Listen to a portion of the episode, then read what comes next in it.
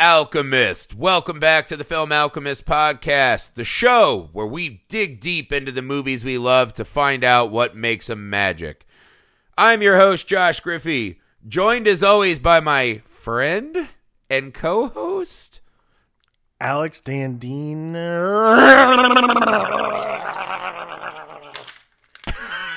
I wish they could have seen the full the full commitment. I don't know if my question mark acting was coming through, but that that was strong.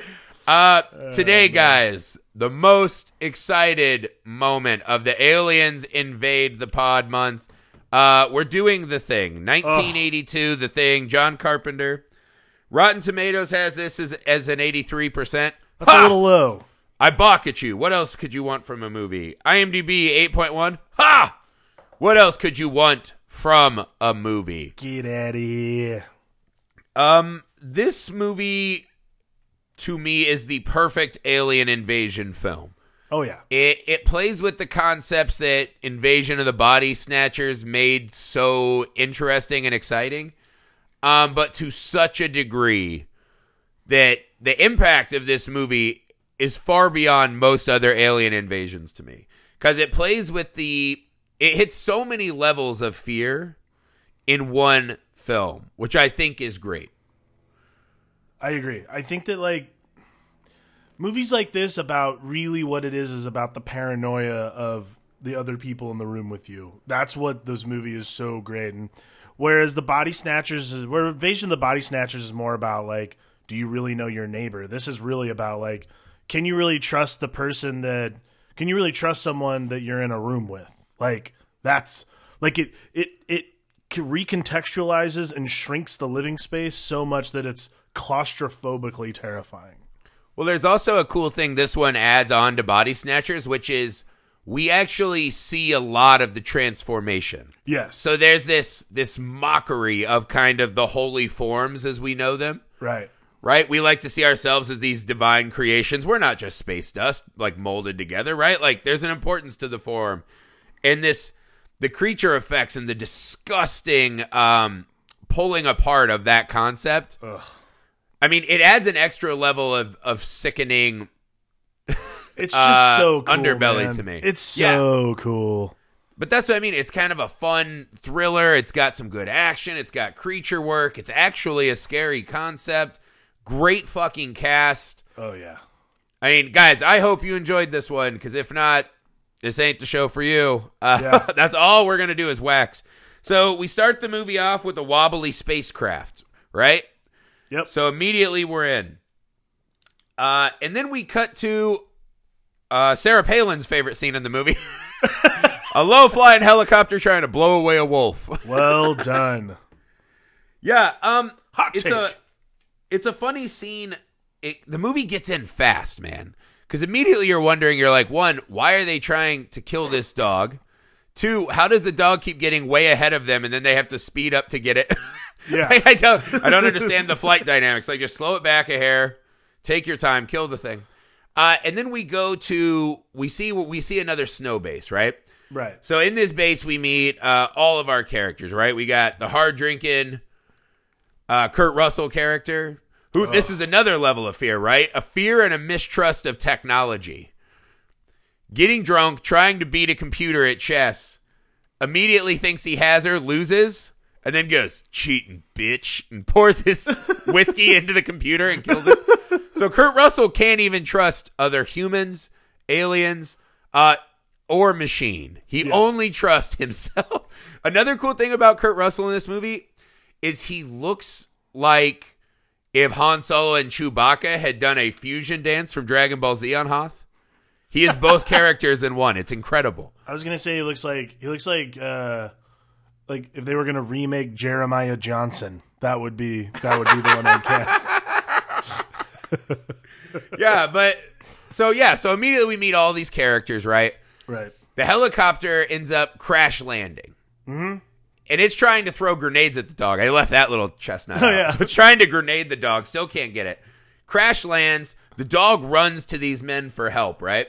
Right. Uh, and in a, what becomes such a fucking bizarre and creepy moment the more you watch it, mm-hmm. the dog jumps up with its paws on the man. Uh, uh, uh, begging, showing affection, right? Right. So not only does this dog understand or this creature understand what the dog is, it understands how the dog relates to us, right? Yeah, Because this re- gets back to the terror of the monster. Wilford Brimley brings this up later in the movie, right? Right. Is that this is the kind of creature, and I mean, we can talk about the alien right now. It's it's a fascinating creature in that he says, "Who knows how many countless worlds this thing has has gone through." And as it eats and absorbs it, it fully becomes its prey right.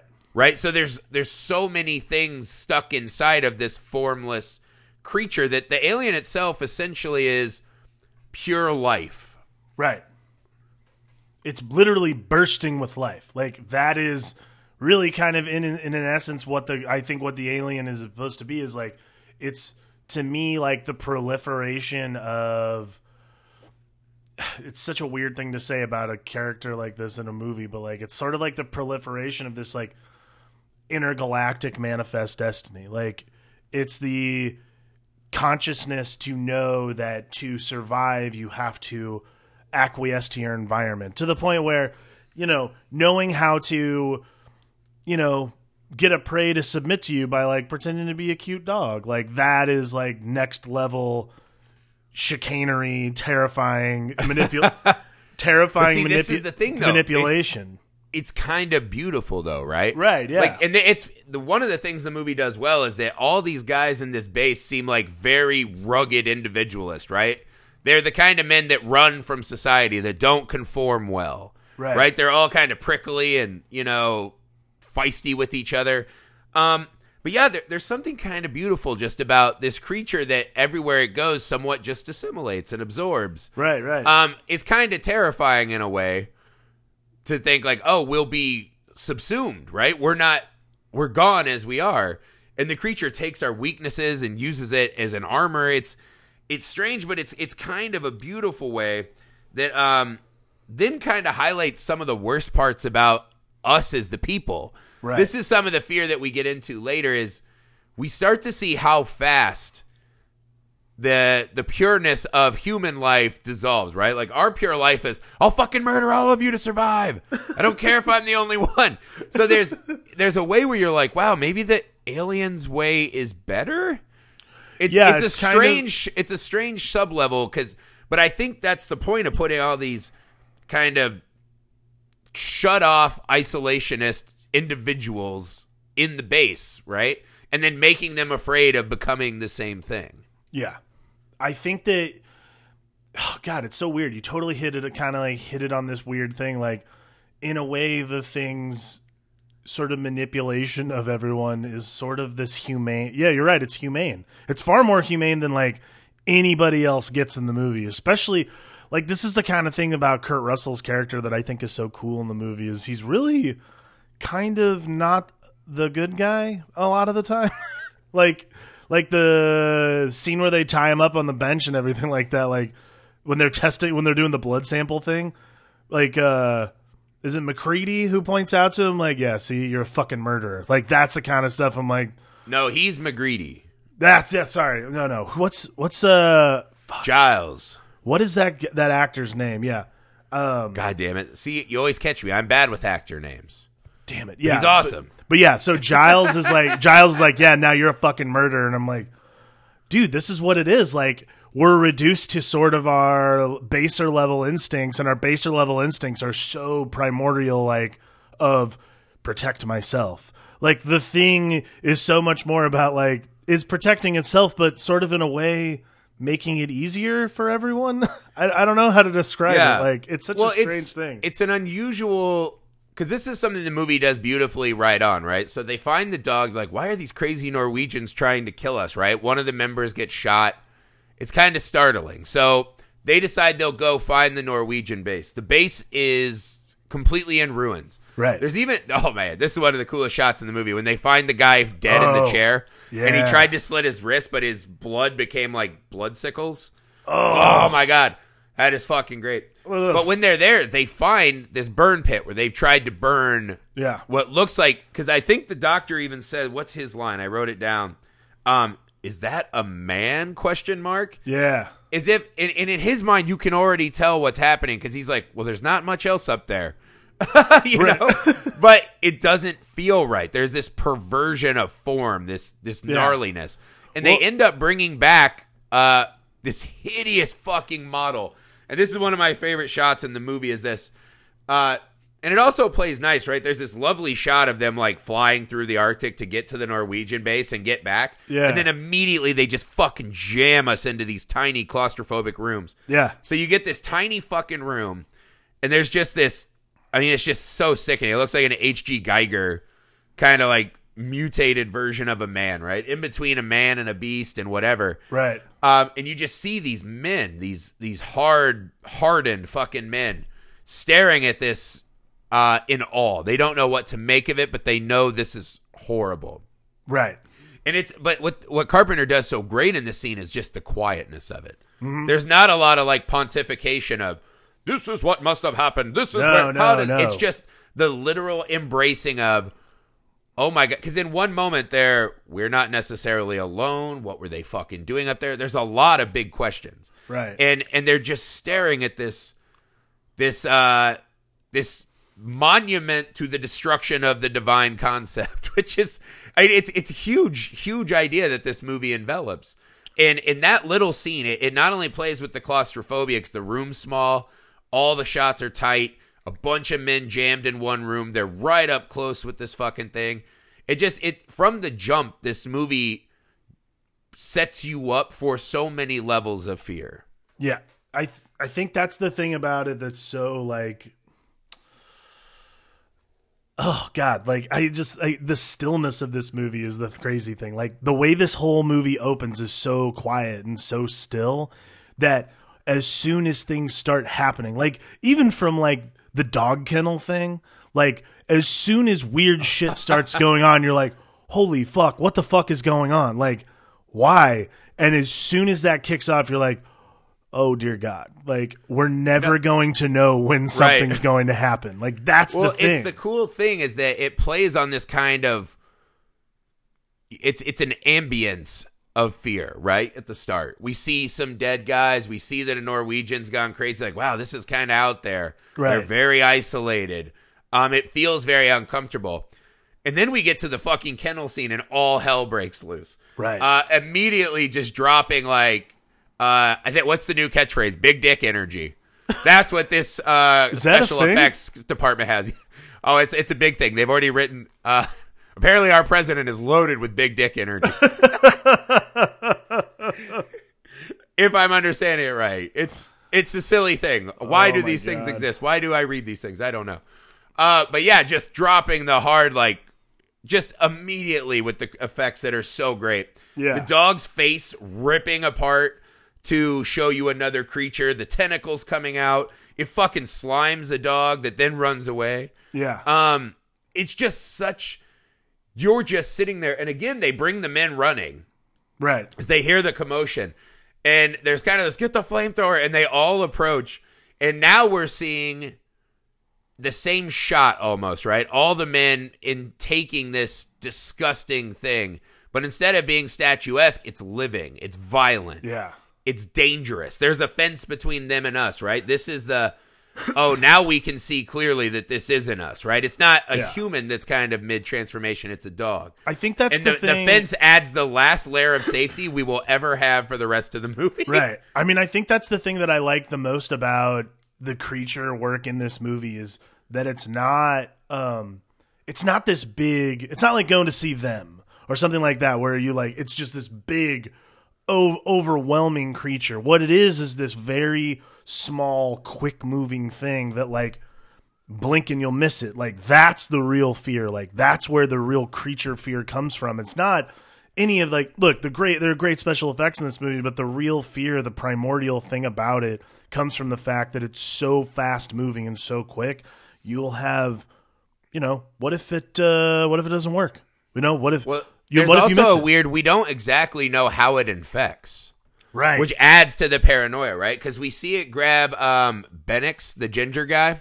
yeah. and it looks like it's almost like diddling him right and at some point they're worried maybe the dog just touched him um you know but this is the thing that we learn later is that every cell of this thing is its own life form, Right. working in concert. So while it's nothing, it's everything. Every cell of it is something that desperately wants to live and fights to live, um, and to just replicate and mimic Right. in a, in a way that every cell of this base does not. Right? We're constantly fighting each other Right. um, out of fear. So anything we could have figured out is constantly being undone and unraveled. By the way, did we As we know, there's out- one cell out of the system, the whole body is collapsing. There's one thing I don't know if it's because I never paid attention to it. I do not know what they're doing at the base in the Arctic. No, I have no idea. Some kind of research. They have a very odd amount. Like they have some some doctors, helicopter guy. They have uh, what looks like a sheriff who carries a six shooter. Yeah. that's another thing. Why does everyone have so many guns? Everyone's got a lot of there's a lot of guns, there's a lot of dynamite, and there's way more flamethrowers than I ever thought there'd be in the This Arctic. all goes to the individualist, man. They all need to be protected at all time. Uh, yeah. One thing I was wondering. This is the other thing. I, I do wonder. There's some some unusual. They talk about how the the creature needs us, right? Because a dog can't run far enough in the winter, right. and if it just freezes again, it knows no one's going to come find a dog in the snow and unthought, right? Whereas they might with a man. Right. But there is this weird like, does it have to eat all the time? What does it have to do to survive? Uh, why did it not make a run for it earlier? So there's a lot of these kind of weird, unanswered questions with the thing. Yeah. But I think in a way, I don't look at them as like missed opportunities or plot holes. I think that adds No. to the paranoia.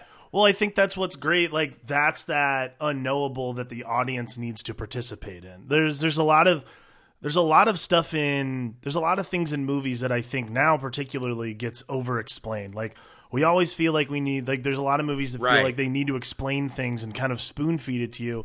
And this is something John Carpenter never did. And this was something I always particularly loved about the thing is that there's so much unknown because the, we know about as much as the guys in the movie. No, there's no, no. sec- there's Right. no we secrets. get this big like, what's happening? Why are all these Norwegians dead? Why is Right. that dog turning into a, a fucking vagina? Why are there tentacles? Why does it have a human eyeball? Exactly. Ah. There's and then so we have much. we have like a minor autopsy scene, right, where it's like, well, it looks like it can replicate. Old diabetes gets up there, right? oh God, Wilford it Brimley like turns in a starring yeah. role. And then we learn that the Norwegians had found a spaceship. So we do go to the spaceship and we learn it's been in the ice for around 100,000 years. Right. And when it was unthawed, they brought forth the thing, right? That's all we get. Well, it replicates and it's old and it was frozen. That's it. Wilford Brimley, though, maybe in the most.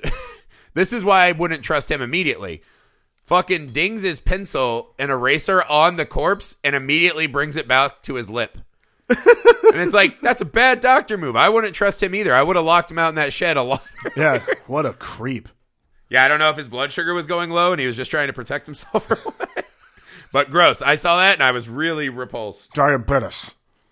Diabetes. Diabetes. Yeah, diabetes is uh, a big problem. I Yeah. do love Wilford Brimley though when he's running the simulation. This is something I love in movies. Uh, dope trope alert, which is where they invent technology to visually tell us stuff that just never exists. right. So it looks like he's watching someone play an Atari game of a cell eating other cells, and it's like perfect replication.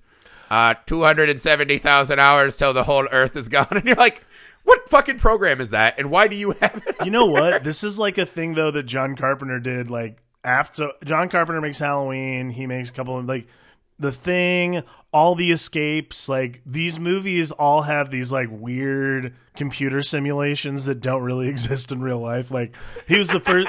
I think Escape from New York might be the first movie I saw GPS used in. Like that was like Right. that was one of the but I, but it was still like one of those things I'm like there's no way this is like an actual computer simulation of Well, I just love it anything. because it's like one, if that program exists, there's no way Wilford Brimley, the old eraser licker, knows how to operate it. Especially, and like every guy in the show is like dying to get drunk the whole time. You're like, guys, there's some serious shit going on. Maybe stop drinking. Right. Uh, yeah, that's what it is. 75% guarantee. That's what it's telling us, right? Is that one, it replicates and absolves, but 75% chance that one of them's already infected. Right. 27,000 hours until the entire world would be infected if it hit a populated area. right. So it's kind of just a funny way to give us this information, which I loved. Um, yeah, I mean, it's this it's it's just it's a strange thing where we don't exactly know who we think it is, right? You never quite get ahead of the movie. Right. And it's really it's a very fun way they do it. You never quite get away, right? Like there's a scene where uh Nauls, right? The uh the worst character in the movie that makes me totally want the aliens to win is the chef Nauls. Cause he goes around the basin or roller skates. He's constantly playing his movie loud. right. Uh, he's the constant funny joke guy. yep. Um, I'm like, yeah, I hope the alien eats you first. But like, there's a great scene, right? When he leaves Kurt Russell, he's like, ah, I found a jacket. I got scared. I left him out there. It was definitely MacReady. And you think, oh shit, well, obviously it has to be one of those two. Well, no, it doesn't. Right. Right? When we find out it doesn't, that's the movie does a really great job of kind of hiding and playing close to the vest who it could be. Yeah, I think that's the thing that's the best about the movie. Again, uh, the audience is never smarter than the people in the movie, and I think that's something that John Carpenter was really smart to do because everyone you know, and anyone who says like when they're watching this, like, oh, well, I knew it was. No, you didn't. You never knew. Like this is like a really Never great. quite know.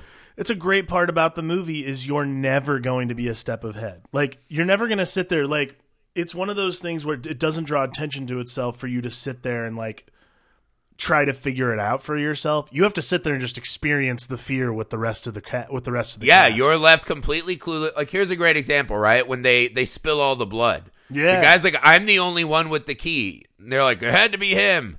You think maybe that's a clue. Turns out not to be, right? It's No. constantly whoever you think it might be, they don't really feed you in. So the first one we really see is um again Benix, right? The ginger guy who got shot at the start. Right. He's at, he's left in the room with one of the the corpses right. he uh ends up getting just like completely tentacled and it looks like they're really getting up in old Benix, right? Like a Thanksgiving turkey, they're kind of plucking out what they want and getting up in there. Well, next thing you know, we cut to just like this is one of my all-time favorite shots in a movie. He wanders outside, they all catch him. They know he's there. Right. And he's still mid-transformation. He looks at them with these fucking dead eyes, right? And a claw. It just makes us oh this god, yeah. like this this moan, this plea for life. But he doesn't know yet. He's not transformed enough. Right. Um, and they just they fucking flamethrow him right there on the spot and are just forced to sit there and watch Oh this- god, you're right. I this so thing that looks like him. It's the only thing left that would you could even maybe call him. right. Um, and just confronted with the oh god, it can be us, not just the dogs. Yeah. It's such a perfect, just visual totem right. of oh my god like it's completely off the rails now there will be no more trust there will be no more uh decency right this is Right. That is the uh pushing the sled down the the slippery slope of madness. Oh yeah, and this and it, it is just one of those visual moments in a movie that just again there's no dialogue. It's just a fucking moan. But you know exactly what it's meant to convey. It's very powerful. Again, like it's one of those things in this movie where just like the hold on shots is so important. Like it's the thing that really makes this movie so awesome is the like everything that's quiet in this movie is so much more terrifying than anything else on screen. Like the true silence in a room during a lot of these scenes is the stuff that I'm like, holy shit. Like again, like I can't get over like we- we're gonna get to it, but that that blood sample scene is probably one of the most impeccably edited things. Oh my god, it's so fucking good. Oh my God. No, but but this is one of the things they do a lot to your point, right? There's a lot of them trying to go about their business. Right. And like when guys walk past each other, right? One's in a room, one's not. The kind of like stare Right. and the hold and the stillness of the room as if we expect to see something pop out, but it doesn't because it's it's camouflaged. It's already inside whoever it may be. Right. But these long still shots or these stack shots where it's, you know, a guy and another guy's in the the background kind of giving you that, oh fuck, I got to keep my eye on these people, right? Right. Back to the wall, eyes forward. It's those kind of just small visuals are so tampering our hope down uh in a way that you just it's it's hard to get that across sometimes. There's another thing they do in this movie a lot that I love is like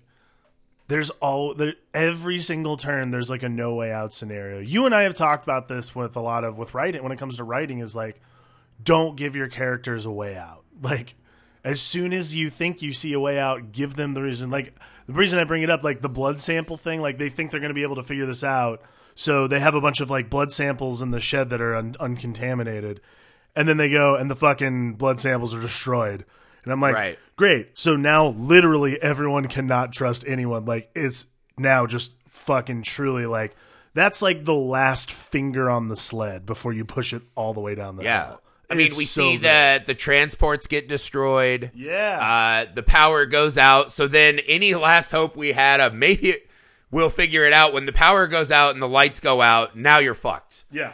Not now only, it could not truly only are be fu- anyone else but you. not only you fucked with an alien, you'll probably also freeze to death. So like at this point, it's Oh well, just, no, I'm talking about the lights go out first, and then later the generators destroy. right, exactly. Like yeah, they're both the same. Yeah, like yeah, the generator's just like, well, we're fucking dead. Let's kill this. yeah, exactly. Like there's no way out for any of these characters at this point.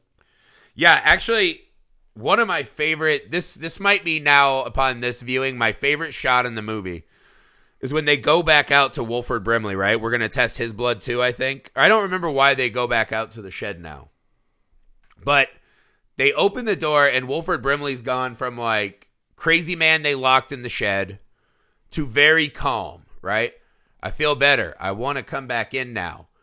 But in the foreground of the shot is a fucking noose. Whoa. Yeah. So what you see is Wilford Brimley knows he's contaminated, right? Or at least maybe suspects.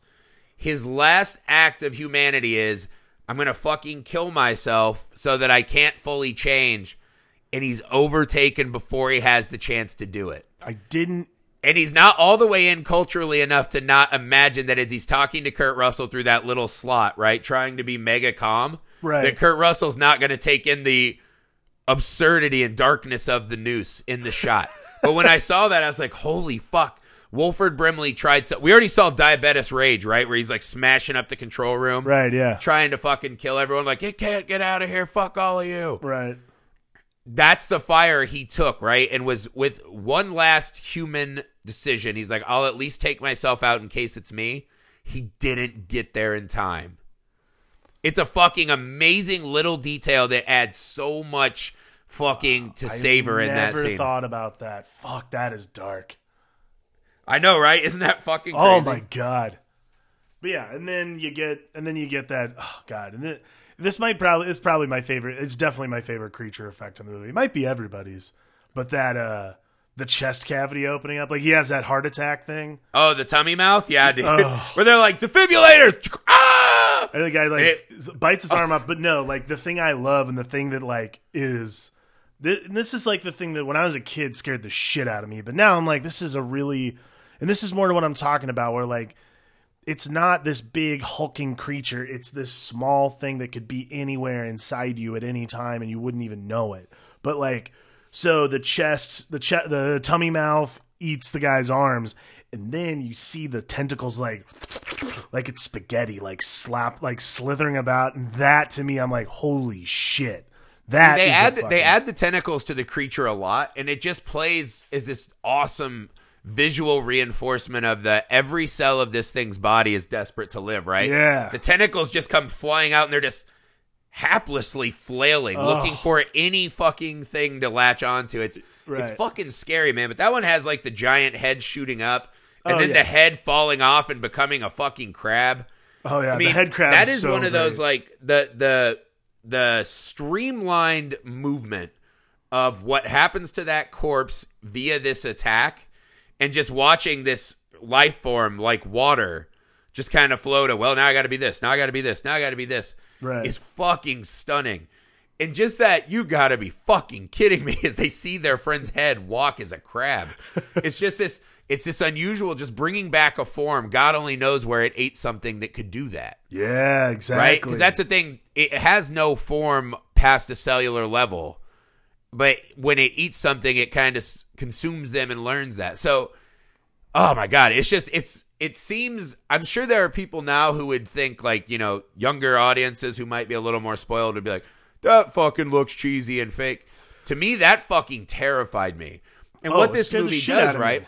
Yeah, when it shows you that first like um hideous fucking mockery of form, right? The the sculpture that they bring back. yeah, when it shows you in the rubberized kind of looking human face split in two as it's screaming, what that's showing you is this is an alien species. It maybe that's exactly how it looks. It's a little more rubbery and this and that.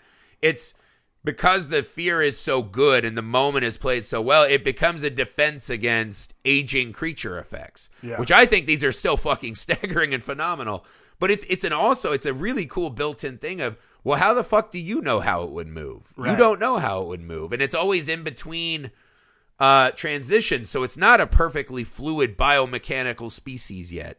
Right. Um, man, I, the the creature work in this is just. I mean, I don't think there's anything better.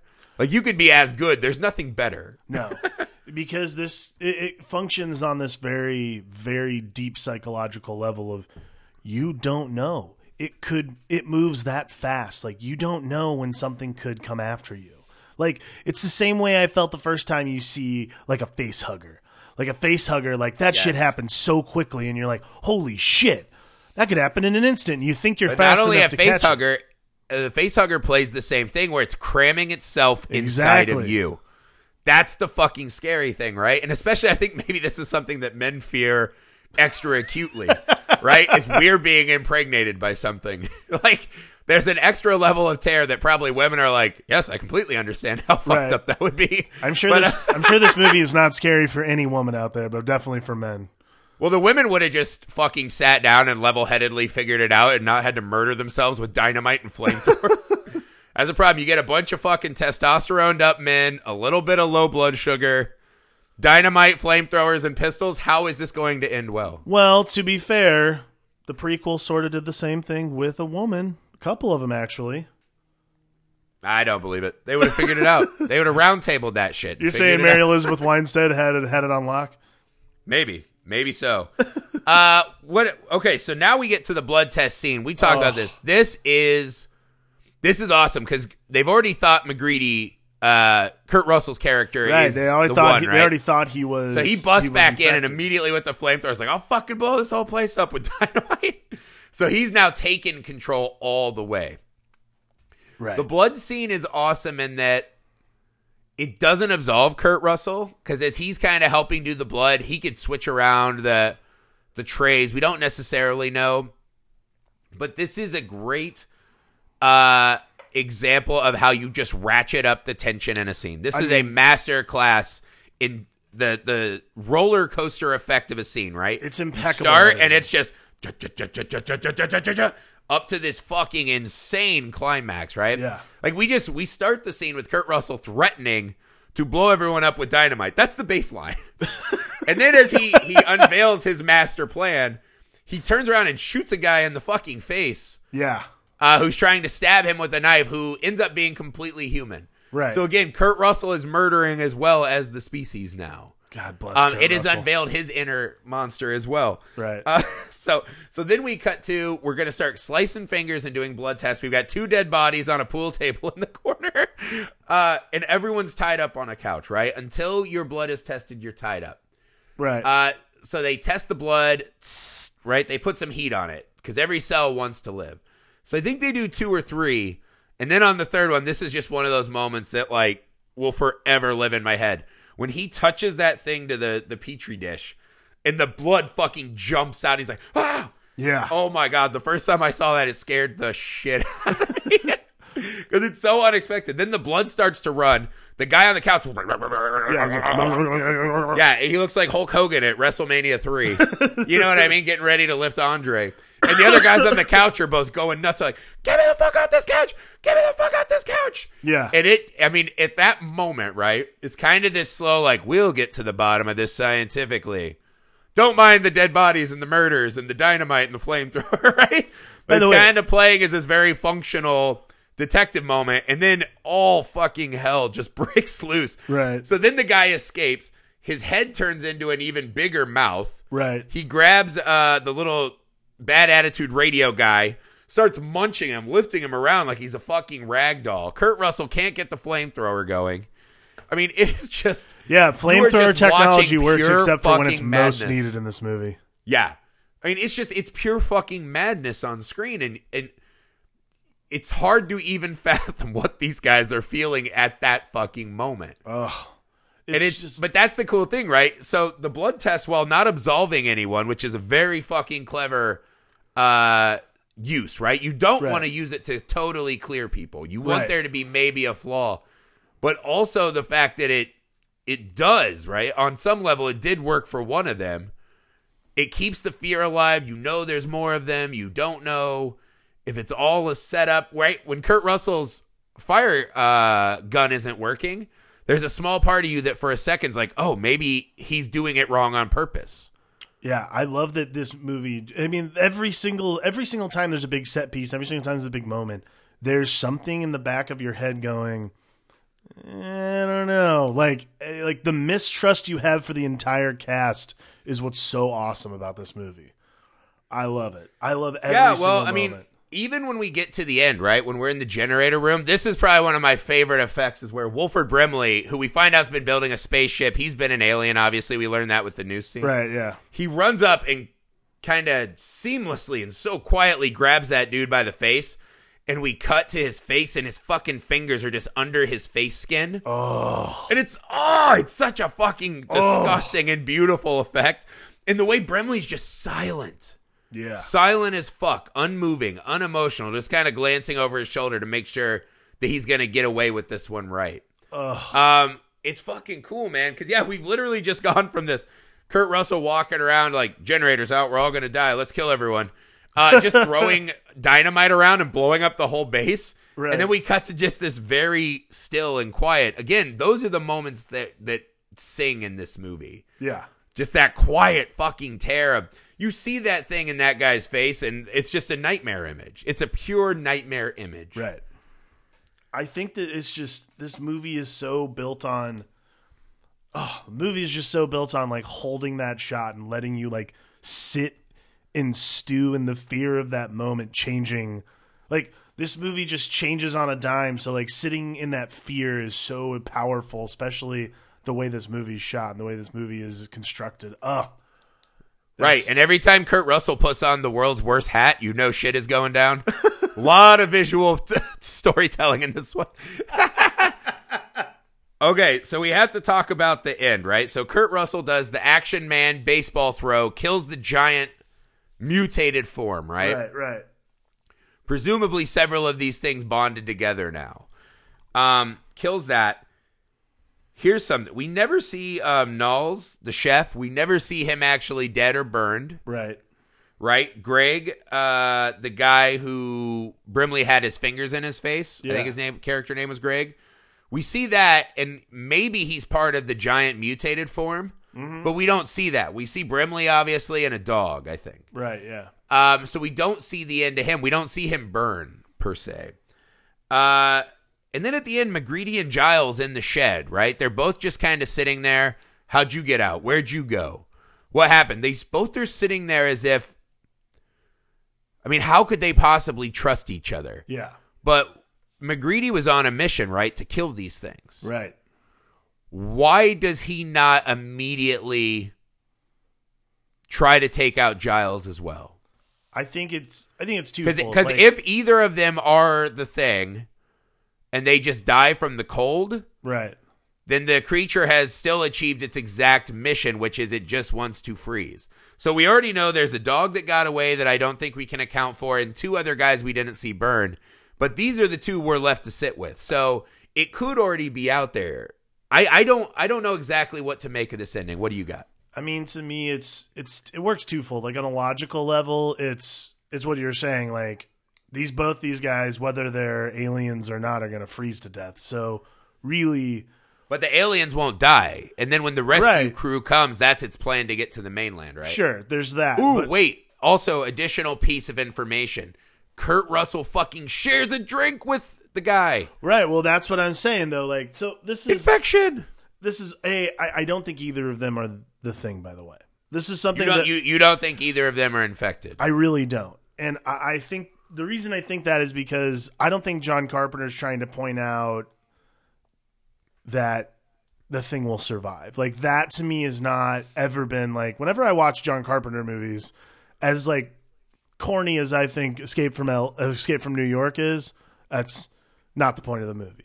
Like to me, when I watch the end of the thing, I think this is the most philosophical I've ever seen John Carpenter get. But like when you're watching these two guys share a drink, knowing they're going to freeze to death, these guys are basically just saying like, we. But not only that, they could be just thinking, period, all of humans are going to die. Sure, that could be it too. But then in that case, I think what it is is like the futility, the futility of all of these men not trusting each other and getting them to this point where like Kurt Russell had to fucking chuck a thing of dynamite at an alien to get this whole thing. Right. Like the futility of all the destruction and everything that's happened. At the end of the day, it doesn't matter. Like they're the first ones to die anyway, so what do they give a shit about? You know, like Yeah. th- them I mean, this- sharing, this- them- and then sharing a drink to me is just a symbolic thing of like, I trust that I don't trust you. That's kind of what I. That's kind of how I feel. Yeah, see, I, I kind of go a little different way with it. Not much, right? Because, like I said, there's a couple unaccounted crew members, a dog maybe that we can't account for. So you can assume the thing will live. Here's like a deeper, scary level, right? Anyone who didn't fully die or have blood splashed on MacReady from that ex- explosion, any drop of blood in this thing goes Right. right? So if they just find his dead body, even if he's killed all of them, there could be a drop of blood on him, and the thing makes it back to land, right? So, in a way, this gets back to the the earlier premise we were talking about with this alien. uh, That the thing is pure life, Right. desperate to find its way to live, right? It ha- it's a nothingness in a way too, because it doesn't have its own form or culture. All it is is bonding to others to consume them and proliferate and spread. Right. There's no what to me the sharing a drink shows this this devil may care attitude and it's it's actually one of the only scenes where you see humans in the movie behaving in kind of a right. congenial way, like a decent human nature, I mean, right? it's- I'll tell you, it's like the only bit of camaraderie I really have seen in the movie. exactly right. So in a way, it's it's this exact fuck you to that other creature, right? That at a certain point, the desire to just live um, is not as important as the desire to have humanity, which is such a fucking Interesting. almost uplifting, you know, if not optimistic ending for this fucking super dark movie. Yes. Where in reality, all of the world may be consumed really soon after this movie ends. Right. Um, it's it's kind of a beautiful moment. Yeah. Oh right? no, it's definitely just pure humanity. it's definitely this great like mosaic of humanity, which is just these two guys sharing a drink, knowing the futility of their situation, and saying, I, I can't spend the last hours of my life not trusting the person sitting next to me. Right. Right. It's precious at that point, right? Right, And then they find out what's precious about human life versus because now they've been confronted with pure life. Like Right. that's survival. That thing wants to live more than any of us. Right. Right? It's it's it's a really cool extra moment. I I can't say enough about it. Um, I did have a funny thought for people who've been following our show. Is that the alien actually made it to the sea, and that Orca is actually a sequel to this movie? so that the the killer whale orgy scene we start on is actually the alien like taking over more orca, Oh, and when it oh, kills, really and like the little that. the little rubber orca that falls out on the deck is actually an unformed like mutating thing. So in that case, what you're saying That's why he's super smart, and that's why he's drawing Richard Harris out to the sea. Well, I was going to say. So in that case, what you're saying is is that Richard Harris is actually the hero of the thing. Yes, that's exactly what I got to. I'm just glad the, the thing exists to make Orca better. It needed no, no, help. um, to to wrap up, I just the there are rarely movies that can give you actual terror, yeah. right? Like you can say this movie's not fully scary, this and that. Like it's something I hear a lot because I'm a huge horror movie guy. Obviously, there's this big debate on what constitutes scary, right? And just scaring me with a loud sound and an involuntary jump, that's not scary. No. This movie contains actually horrifying concepts. Right. And if the scariest thing always is the the fucking depths and depravity that we as other and other humans can go to. Um so yeah, this this movie presents real fucking fear. It presents some of the just creature work that we just don't get enough of nowadays that is just to be marveled at. Right. Um, the visual storytelling in this, the small details that ex- just exponentially impact every scene as it goes on. Um, to me, this is a, just about as good of a movie as you can possibly make. I mean, it's rare that you've. I mean, this is a movie that's been re like. This is a remake of. No, A this thing is from another world, I think, is the original. this is a remake of a movie that was based on a nov- of a novella, and then there was another remake in 2011 that was technically the prequel to this one. Like, Right. this is And a it plays a lot like Body Snatchers, this and that. Like, this is a, a heavily played right. concept. But this heavily played concept is so fresh in this movie because Yes. it's it, it, it the audience is never in on it ever. Mm-hmm. Like that's what's so gripping about this movie is like you said, like it's true terror. Like you do not know.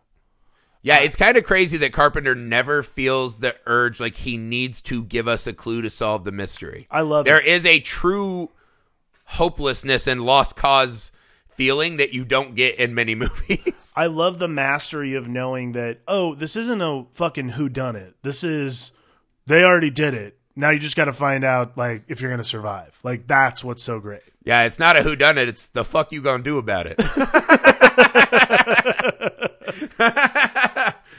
Oh, yeah. man. I, I fucking adore this movie. And uh, I adore the fact that we got to talk about it with you guys, man.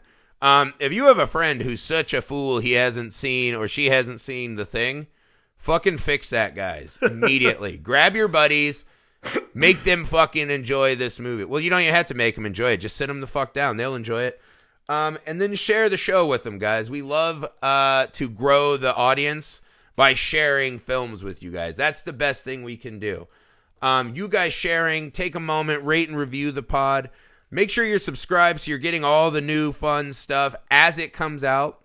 Um, you can follow our uh, Film Alchemist podcast list on the Letterboxd app um, under Film Alchemist podcast list. I think is what it's called. I'm JL Griffey on there. I think. Uh, you can find all the movies that we either have covered or are about to, so you can stay ahead of the curve and abreast on all the stuff coming out. So you'll have already seen it. Yay! Yay! And as always, you still have time to submit your suggestion for the alien invasion movie we missed and you want us to cover this month. If there is one Um, you are desperate about, let us know. Yeah, for sure, guys. We want to cover all the films you want us to cover. We have a couple extra fun ones coming up this month.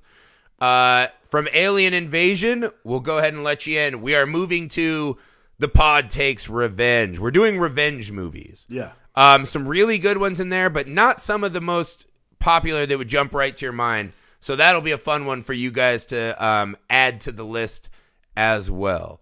Uh, that's it, guys. Man, I feel like this show has crawled inside of me, ripped my guts out, and replaced it with pure love. Yeah, I had a great time doing the. It's so good. I just wish they could see it instead of just kind of hearing that disgusting sex sound your mouth makes when you do it. It's all about presentation. And if you saw it, it, and enjoyed fellas. it, that's all that matters to me. Yeah. What's the best line in the movie we should end on? The You best cheating- line in the movie? Cheating bitch. I mean, I've done my best line in the movie twice now, so I don't really know. yeah. Fuck it, guys. That's it. Strong professional podcast ending. I truly love this movie. Watch it.